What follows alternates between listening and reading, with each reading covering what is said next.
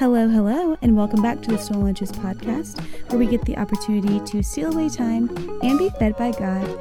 I feel like you guys should know that intro by now, so say it with me next time.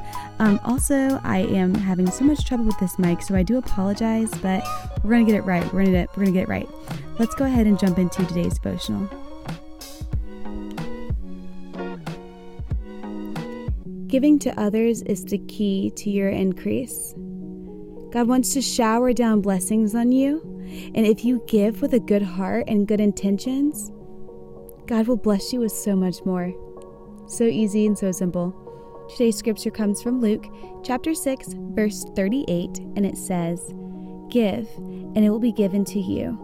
A good measure, pressed down, shaken together, and running over, will be poured into your lap.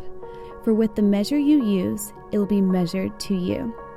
All right, guys, so now that you have heard the word, let's go out and be doers today. Love you guys.